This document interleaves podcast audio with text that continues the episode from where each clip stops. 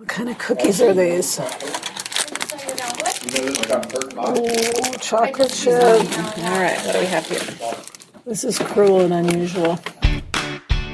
Hi, and welcome to Happier in Hollywood, the podcast about how to be happier, healthier, saner, more creative, more successful, and more productive in a backbiting, superficial, chaotic, unpredictable, fundamentally insane world.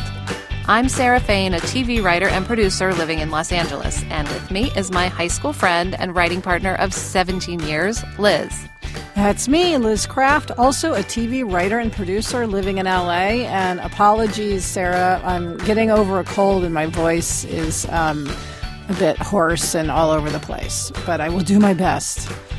On this podcast, we talk about what it's like to be writers in Hollywood, how we balance a career and friendship, and how to survive the war of attrition that is life in Los Angeles. Happier in Hollywood is all about how to survive and thrive no matter where you are or what you do. In this episode, we'll discuss the minefield of eating at work, introduce our new assistant, and answer a listener question about the job we're happy we did not get. And we'll also have our weekly Hollywood hack. So, Sarah, let's get started with the segment we call From the Treadmill Desks of, where we talk about what's most pressing in our work psyches this week. And this week, what's most pressing is eating at work. Yes. Ugh. We mentioned in the last episode that we're starting a new job, which is very exciting for the people, um, uh, which is an ABC show. It will be a new ABC show, probably mid season. So, one of the big things that happens at the beginning of every TV job is negotiating how the group is going to eat.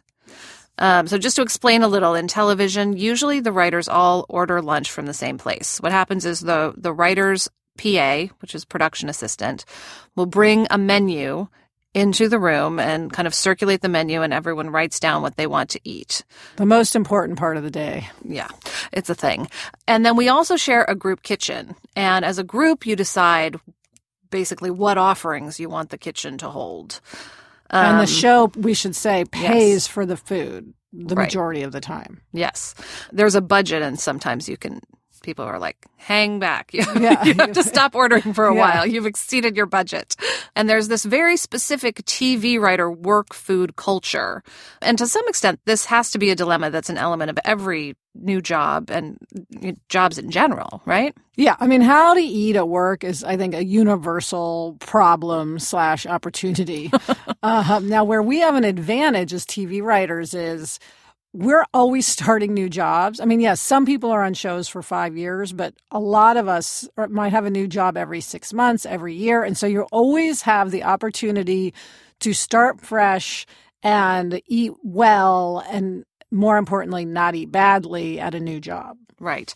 And then we also have a unique disadvantage in that there's always a fully stocked kitchen at every job with whatever you want.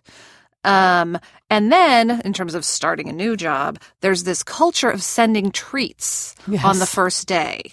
So, like on the first day of For the People, the studio sent this giant box of cookies. There's this place called Delicious Cookies and Milk, which is like where everyone sends their cookies from Yes. on the first day. We'll put a link to them on our Or website. sprinkles cupcakes. Those two. And then an agency sent a huge basket of junk food, basically.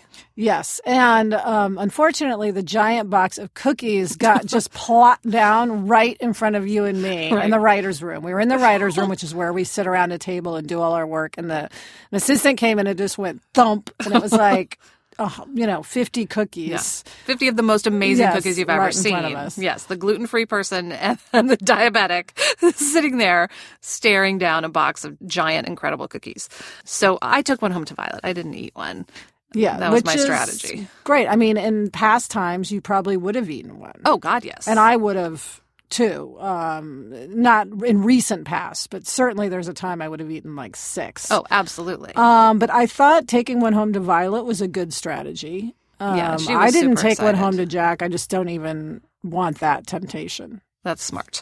It's like because I know I can't possibly have it. It's like, well, I can put one in my backpack. Yeah.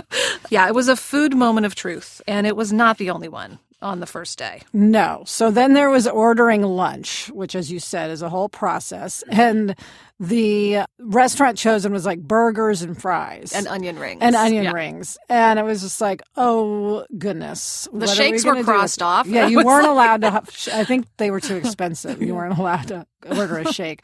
But it was sort of like, okay, how are we going to handle this? And there was like two salads on the menu, and we both got a salad. I was proud of us. Um, what was interesting though is there's writers who were starting. Yeah. Um, they're, it's their first job, literally, um, as writers, and um, it was funny because one of them said, "Well, it's the first day. I'm going to just go crazy and order a burger and fries and onion rings." And I was thinking, like, don't do it because you're setting such a precedent. And that's the thing about eating at work. Whatever you start, it's very easy to continue, Yes. especially if you're starting with something bad. yes So, and it look, if you don't care, great, ignore this whole segment. You know, that's wonderful. Yes, if, you, have the metabolism of a you know 11 year old Yes, but if you do care, it really is true that where you start that first day is going to be really hard to change if you start with a burger and fries and onion rings because Yeah.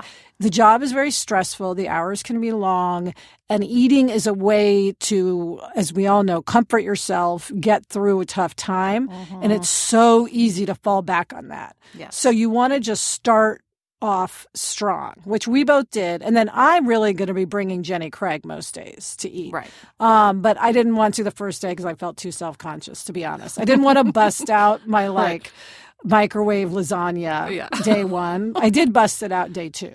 But anyway, so that was our first test, and we both passed. Yeah, and then the second test is when the writer's PA comes in and says, "What kind of snacks do you want me to get at the grocery store?"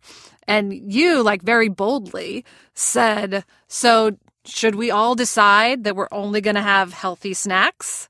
And then there became like immediately it was like, boom, uh, Yes. silence descended.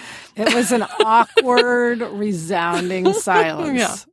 The people in the room did not agree with my strategy. Well, not all the people in the room. What was interesting about it is that there was a clear, very clear age divide. Yes. In who agreed and who didn't agree. yes, Um, like all the people who've worked in TV for a while were fully on board right. with the healthy eating strategy.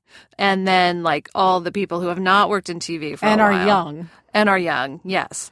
Clearly want like the chocolate and the chips and the, you know, all and the soda and the, you know. Yes. So the compromise was that the bad food quotes can be put on a top shelf. Right. So those So of us who don't want it don't have to look at Yes. it every time we go in there. Um, so we are going to have bad food, but we're also going to kind of try to hide it a little bit. And then we're getting good food too, like nuts with no like salt. Yes, you know, raw nuts yeah. and almond butter and apples. and good bars Mm-hmm. and yeah now my theory um what i think people should do and i've said this before is bring what you're going to eat that's what i try to do Mm-hmm. um or i know exactly what i'm going to eat so i like i ask for green apples i'll Right. only eat from the kitchen green apples or kind bars because i figure how many bars can I eat in a day? I mean, I'm just going to get sick of them. So that's the only thing I'll eat that and, you know, drink coffee from the kitchen. Yes, you have to know going in what your acceptable snacks are. Like I brought in because the first day I was like, God only knows what's going to be there. Yeah. So I brought in my snack bag kind of for the first week. I have these grass-fed beef sticks that I'm obsessed with called Oh, goodness. chomps. Yes, chomps. Yes. And my sister Gretchen, who I do my other podcast Happier with, who um, is extreme low carb, she likes Nick sticks. Yes, so Nick those are these are like healthy Slim Jims. basically. Exactly, and they're delicious. And then I also brought in some paleo bars, and I have a specific salad dressing that I like that doesn't have sugar in it. And I have these like dried banana things. So I know that like those are the snacks that I will eat. And then when we start ordering snacks, it's apples and nuts and like almond butter. Yeah, and I can't even go down the nuts road at all because, as you know, I will just eat so many nuts that it's out of control and it can't be good for anybody. Well, you know what they did get, which I thought was great, are they got the prepackaged bags of almonds. Ah, So they're raw almonds in bags, and it's just one serving. Yes. So it's easier to avoid that. it's easier. Nonetheless, I could eat like 10 of those bags. But yes, Yeah. it is. E- if I'm desperate, maybe I'll have a, bag Yeah. of nuts. And then the other thing we do, and this is sort of associated with eating at work. Um, of course, you, we have our we don't have our treadmill desks Right. there because uh, it just isn't possible to bring them to that office. Yeah, we should say Um, our regular office is on the Disney lot. These offices are on the Paramount lot. So three days a week we're at Paramount, and two days a week we're at Disney. Right, and which is a lot of fun being at Paramount. Um, so what we're doing is taking loops around the Paramount lot. Now, this does two things. One, of course, it's always good to walk during the day. But two, I think a lot of times when you go for a snack, it, like we were saying about the sort of comfort eating, you really just want to change. You want to give yourself a little treat. And so by going on a quick walk around the lot, it sort of is the equivalent of having a snack. It just changes your mindset, your mood, your pace. It's a distraction. And then you come back and hopefully you can not have that bag of chips. Right. And the Paramount lot is really fun. Like we shot Angel at Paramount. So we didn't write the show at Paramount, but but the show shot Yes. there. So we spent a lot of time there pretty Yes. early in our career. So it's fun to go back there. Uh, it feels kind of like coming home in a way. And then it's just a cool lot to be on. Great shows shoot there. Um, NCIS, which our friend Scott Gemmill runs. So it's like, you know, We we, could get to run into Scott. Scott. Yeah. The Veep writers are above us, which is fun. And then the writers' room we're in is going to be featured on ABC on 10 Days in the Valley because I think they used it for their writers' room. Yeah, so we'll be able to see our actual writers' room as a set on TV, On TV, 10 Days in the. Valley, which I'm not sure when it premieres. We'll Transparent announce. is there. The Blacklist is there. Dr. Phil is there. This Is Us is there. Grace and Frankie is there. I keep thinking maybe we'll run into Jane Fonda. Oh, That would be nice. Lily Tomlin, Jane Fonda sighting. Yes. Fingers Um, crossed. So hopefully we'll run into all those people and be gawking at them instead of eating bad food. Right. exactly. So anyway, I think anyone can go take a walk around the block at work. Yes, wherever you work. Even if you're not on a Hollywood lot, you can at least, you know, circle the block and get your mind off of, you know, the Twix bar and the freezer. Yes, and everyone can know in advance what their sort of personally approved work snacks are. Yeah, that is the key. Do not go beyond that and do not make exceptions. And we'll have to have a whole separate segment about birthdays. Oh God. Um, let me just say that I don't eat birthday cake at work, period, Mhm. ever. And you know, if you are one of those young people who thinks that all of this doesn't apply to you, wait five years um, because we are your future. We are. Do you struggle with what to eat at work? Let us know your strategies and Instagram pictures of your worst office food temptations with the hashtag happier in Hollywood, and so will we. Expect a picture of a giant decadent food basket. Next up, we'll introduce our new assistant, but first, an ad break. So, Liz, let's move on to a segment we call the Outer Office. There's big news in our outer office. yes. We have a new assistant. We searched far and wide. Brooke talked to, I think, like 30 people. Um, we interviewed seven. Yes, and it was a very hard decision, unexpectedly hard because we were really impressed with a lot of people. Yeah. I mean, I think we got like over 120 resumes by the end of the process. It Oh was nuts. But our favorite candidate was Mm-hmm. Boafoa Darko, and she is here with us. Welcome, Boafoa. Yay! Hi, thanks for having me, guys. Thanks for being here. This is really trial by fire because you just started like three days ago. yeah. This is your third day. Yeah, you're just like jumping right in. Um, before we begin, um, because you have an unusual name, I just want to say how it's spelled, and then you can kind of slowly pronounce it. It's B O A F O A, and it's pronounced Boafoa. Boafoa. Boafoa. Yes. And it's a Ghanaian name. Yes, my family's from Ghana. And Darko is a really cool name. So you've got definitely the coolest name of anyone we've ever worked with. Thank you. You have that title already. So, Boafoa, do you want to uh, introduce yourself and just tell our listeners a little bit about you? Sure. Um, so first, you should know that I'm Liz and Sarah's new assistant, and they're great. Oh, thanks. Um, I am Ghanaian, but I was born and raised in Prince George's County, Maryland, and I am an outspoken feminist and an aspiring writer in Los Angeles. nice. And you graduated from Wellesley. I did. So I went to Wellesley College, home of Hillary Clinton. We were very proud of her. and after college, I decided I wanted to work in Hollywood and I came out to LA. Yeah, tell us about that. Things sort of didn't go exactly as you planned. So I was really naive when I moved here. I just kind of knew I wanted to work in television. I hadn't landed on being a writer yet. Um, but then when I got here, I just realized that, oh my God, all those names in the credits, they have jobs and I can do any one of those jobs. I don't know what I want to do. Um, so for a while, I PA'd. I also worked as a script supervisor for a little bit. I thought maybe I wanted to be an AD. Um, Let me just stop you and say a PA, as we said, is a production assistant. A script supervisor is a very detailed job where you have to keep track of the script. It's a job that's on set. Um, it's a very demanding job. Mm-hmm. And then an AD is an assistant director, also a production job. Yes. Thank you for explaining. Yeah. I took some classes at um, Los Angeles Community College for a while just to figure out what I wanted to do. But in the meantime, I decided to not work in Hollywood while I was figuring that out, which might sound counterproductive, but that's the route I took. and I worked at a nonprofit for about three years called Just Detention International. It was a criminal justice nonprofit. And while I was there, that's when I really realized that what I wanted to do was right. So eventually I just took that leap and left.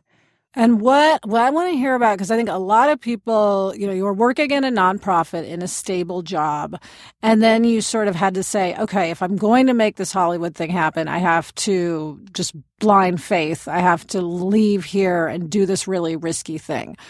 Was and a lot of people, even if they're not trying to be in Hollywood, they might be at a job where they also need to take a leap mm-hmm. to do something they really want to pursue. So, what went into that decision making? Was it scary? Did you sort of consult with your family? Tell us about that. So, it was terrifying, I'll admit that. um, I had been taking time off of work to work on some production jobs that I was getting. I PA'd on Sully as a day player, which is someone you call in just to work for the day as many times as you need them. And then after that, I got a job working on A Wrinkle in Time, a feature film that has not come out yet. Directed by Ava DuVernay. The amazing who, Ava DuVernay, yes. yes who also directed Selma. And that's when I made realized that if I really wanted to do this full time, I had to be available and ready to take a job. Mm. Uh, the thing about Hollywood is that if you get a job, they want you to start the next day. There is no, I can I put in two weeks notice. Like you have to be ready. And I just realized that if I wanted to be serious about this, I had to take the risk and just take that leap. And it was terrifying. I worked at a great nonprofit. I had a great job and I had great benefits, like great wow. friends. So it was really, really hard for me to do. I guess a part of me also felt a bit guilty about leaving a nonprofit where I was helping people to do something a bit more self indulgent, like be a writer. Mm, yeah. Um, but I mean, I don't want to get too deep with this, but when you work with people who are incarcerated and they can't leave their cell, I was like, I, I have the power to leave and do whatever I want. So, and I should exercise that freedom and not take it for granted. So oh, I just made a decision to just go for it. But it was terrifying every step of the way. and then it worked out it amazingly did. because you ended up working as a writer's assistant on Queen Sugar, which is an hour long drama on OWN, the Oprah Winfrey Network, about a black family trying to resurrect their late father's sugarcane farm. Uh, yes. And before we go any further, we have to ask Did you meet Oprah? Unfortunately, I did not get to meet Oprah, even though I really, really wanted to. Oprah, if you're listening, I still want to meet you. Oprah, come by our offices. Just give me a hug, and I'll be okay. podcast. Only one of us has met Oprah. It's not me. So yes, that's a story for another day. I met Oprah, but yeah, we'll tell that story sometime. Uh, now, Queen Sugar was created by Ava DuVernay, who, as we said, directed Selma. She also directed The 13th, and she's incredibly talented. She's a massive inspiration to many women, including, including us. What was it like to work for her?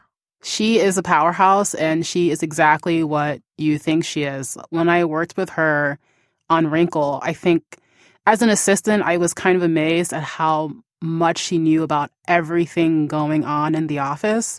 Like, I remember her taking some execs or some high up people from Disney around the office. And she stopped and she pointed out our production secretary. She's like, oh, he just got promoted. Like, say hi to him. Oh, and I was wow. like, how do you even know that? Because I, I worked on films and the director is usually so wrapped up in like the actors. They don't know what's going on with like the little people. But she knew everything going on in every single department at all wow. times.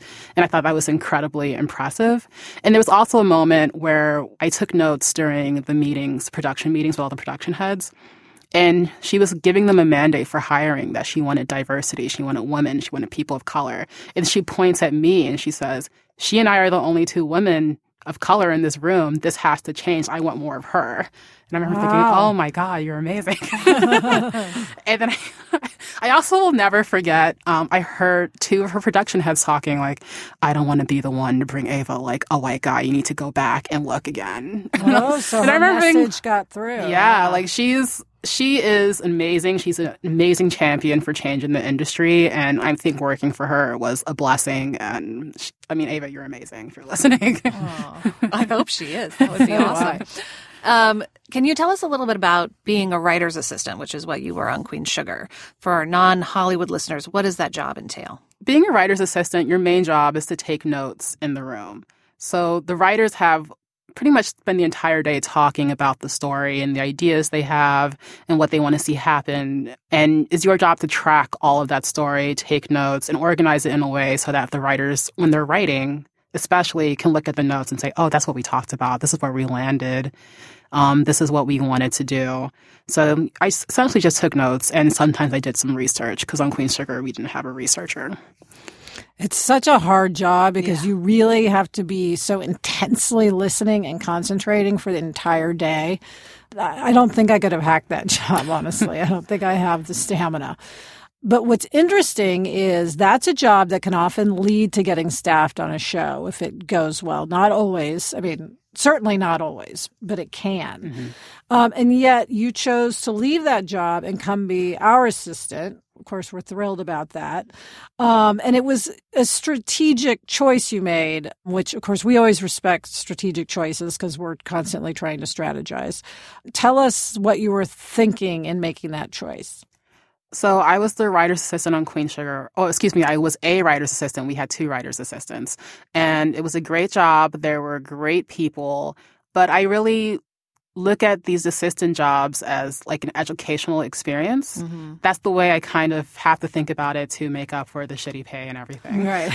exactly. It is bad pay. so oh, bad. Um, it's horrible. But I had a great season and I could have gone back and continued being a writer's assistant and I would have continued to like learn as a writer. But when this job opening came and I realized there were two writers in development, I thought to myself, I've never done that before. I've never worked in development. I don't know how shows are just created from out of thin air. And I thought that'd be like a really great experience to have. So like if writer's assistant is my writing 101 this could be my writing 201 um, so i decided to go for it and take that chance. And it is a risk because i do feel like the writer assistant gig is kind of something that you know if i stay here for a couple of seasons at the most i will eventually be given a script or a um, chance to write. I mean that's what you hope at least. Right but this is completely different. I'm assisting two women in development, but it's been great. Like I feel like this week, I mean, my three days, I already learned so much about how you guys are creating story and like what the networks are looking for, and I, I think it's already been worth it. Well, good. We certainly know. hope that your strategy pays off. We're going to do our best to um, give you an education and development, and hopefully, we'll be carrying that through an actual making of a show. uh, our own show. I'm crossing our fingers and my toes yes, right now. Yes. So thank you, Boafoa, for coming in today and for being a resident in our outer office. We're very excited to have you. Thank you. Um, and now, Sarah, it is time for a listener question. Excellent. So, Liz, neither of us had a celebrity sighting this week, but we did get a great listener question from at Deedle Beetle on Twitter. Um, he said, Have you ever been grateful you didn't get a job you really wanted? And the answer to that question is yes. Yes, we have a few times. But the main one that we really wanted, the job we really wanted and didn't get was Without a Trace. Um, and for anyone who doesn't remember, Without a Trace was a procedural show on CBS about missing people. Every week someone went missing and they were mm-hmm. found, and that was the show.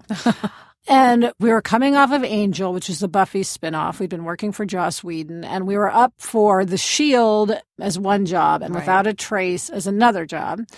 And The Shield was our favorite show. It was our favorite show on television, period. Yeah, We from the time we saw the pilot, yeah, Yes. which was before it even came out. Yes, but it was on cable. It did not pay much, and uh, being a team, we split our paychecks, so it really for us didn't pay much. Yeah. And Without a Trace was a 22 episode network show, which is paid a lot. I mean, so much A more. lot more. And Sarah, you had just bought a house in Echo Park, and you had a mortgage for the first time, and money was a concern. Yes, I was panicked, I think, about money. I'd never had that kind of financial obligation before.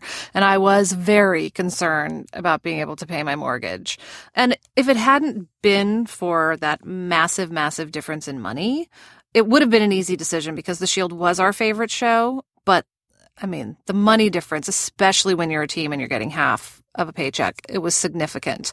Um, and that without a trace money was definitely very compelling. And I still, I will say, I do miss the residuals we would have gotten from Without a Trace because that show, you know, there were so many episodes they replayed forever. Um, if you don't uh, know what residuals are, they're sort of like book royalties for TV. Every time an episode plays somewhere, the writer gets a certain amount of money for that. But the, all of that said, thank God it worked out the way it did, especially Liz for you. Yes. Thank goodness we took the job on the Shield because I met my husband. His name is Adam Fierro. He was also a writer on the Shield. And um, I mean, not only was the show great for our career, it Right.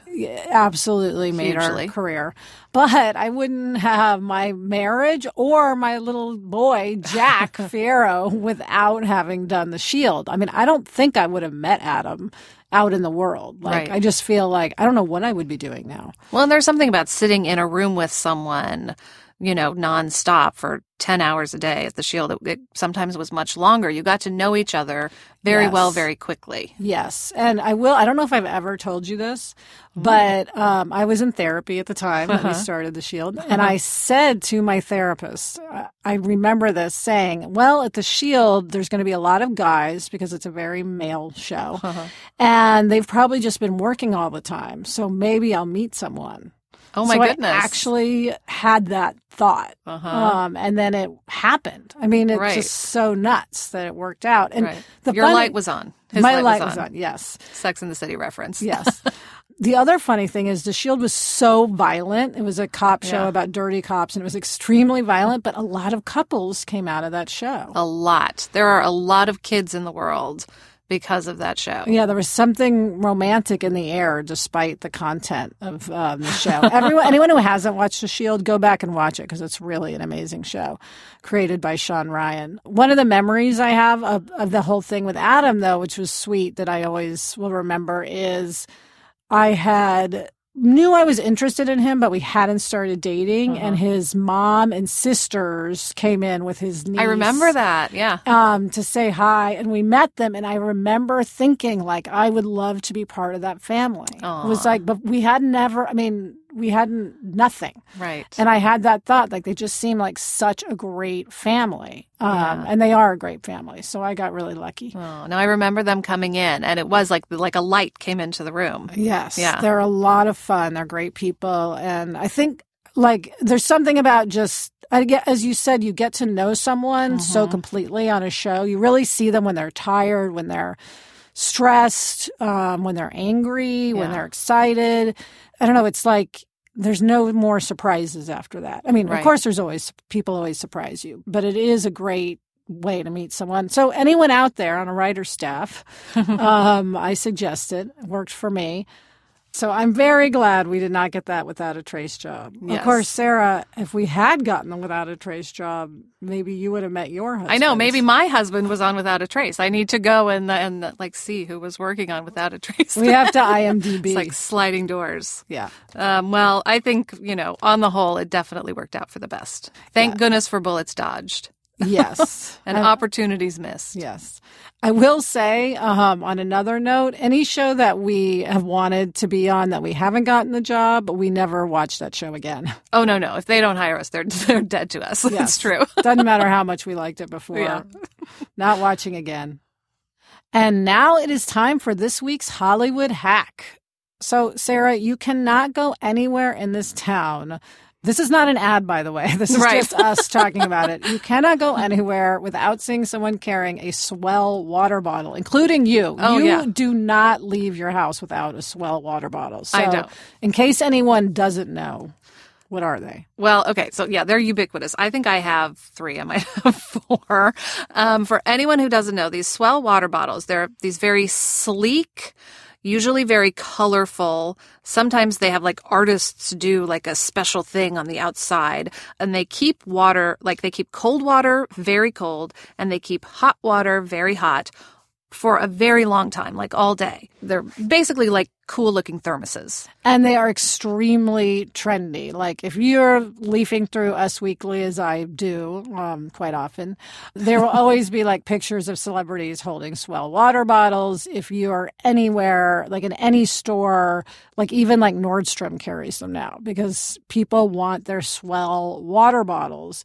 And the thing is, like, yes, they're trendy, but they are actually great water bottles, which is why we're saying they're a Hollywood hack because they actually are very convenient and look good and feel good. Yeah, and I can put the lid on and throw one in my bag and they don't leak.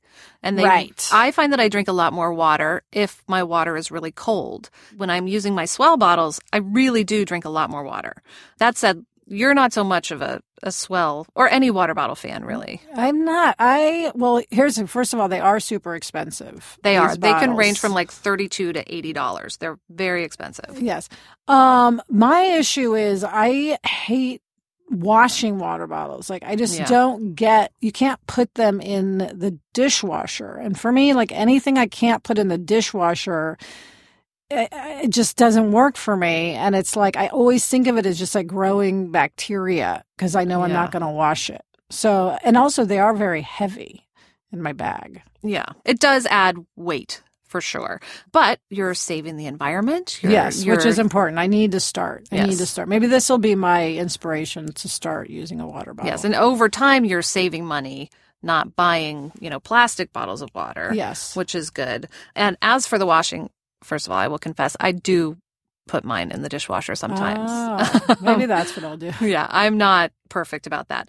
But also last year when we were in New York for uh, the Model Woman pilot that we shot, I went to the MoMA store Hmm. and they have these really cool they're kind of shaped like snap peas Mm-hmm. and they're little sponges with something kind of hard inside and you can put them in your water bottle and put in a little warm water and dish soap and just shake them up and it's a super easy way to clean them Ah. so i just do that and it's definitely cleaning my water bottles a lot more than i Okay. used to and also i put them in the dishwasher i do have a pet peeve about S'well though i don't know Ah. if this is a S'well pet peeve or an amazon pet peeve okay, but when i got my last one i wanted a really big one because i really do drink a lot of water you do. so I went to Amazon and the one that I wanted was called a men's water bottle. Oh, Like the big one, stainless steel, big water bottle is a men's water bottle, which seems kind of crazy to me. Like are water bottles gendered now? Like yes, uh, who knew that there were me- male Right. water bottles and female water yeah, bottles? so I have a men's water bottle.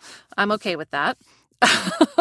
I think it costs like $60 though. Although there's the other thing is they do have them now at Target. I think they're so um, popular that they have a whole line at Target and they are slightly less expensive. They're like $25. And you definitely do drink more water. I do at least when I'm using my S'well water bottle. And to me, the idea they keep something hot is crucial because uh, you know I'm a coffee drinker, and I would, I really would love to carry around hot coffee all day. Right. If you're a coffee drinker or a tea drinker, Yeah. you really will have like piping hot Yes. coffee or tea. So, S'well water bottles are a Hollywood hack and they are worth the money if they'll get you to drink more water. Now, we have to add here, Sarah, that our producer, Jennifer Lai, who we always thank at the end of the show, she would like tricks for getting ourselves to drink more water. Yes, she said that drinking more water is her number one 2017 resolution. Oh, wow. So if you have any tricks for Jennifer, email us at happierinhollywood at gmail.com. And that's it for this episode of Happier in Hollywood. Thanks for listening, and remember to subscribe if you haven't already. And if you like the podcast, please rate and review us in Apple Podcasts. It really helps new listeners find us. And if you have any pressing questions about S'well water bottles or writer's room food lists or life in Hollywood in general, leave us a voicemail at 949 HAPPY 21 or email us at happierinhollywood at gmail.com. And don't forget to Instagram your work food photos. Hashtag happier in Hollywood. Thank you to our producer, Jennifer Lai, the future water drinker. And thanks to Andy Bowers of Panoply. Also, thanks to Gretchen Rubin. Happier in Hollywood is part of the Onward Project. Get in touch. I'm on Twitter at Sarah M. Fain, and Liz is at Elizabeth Craft. Until next week, I'm Sarah Fain. And I'm Liz Craft. Thanks for joining us. It's a fun job. And we enjoy it.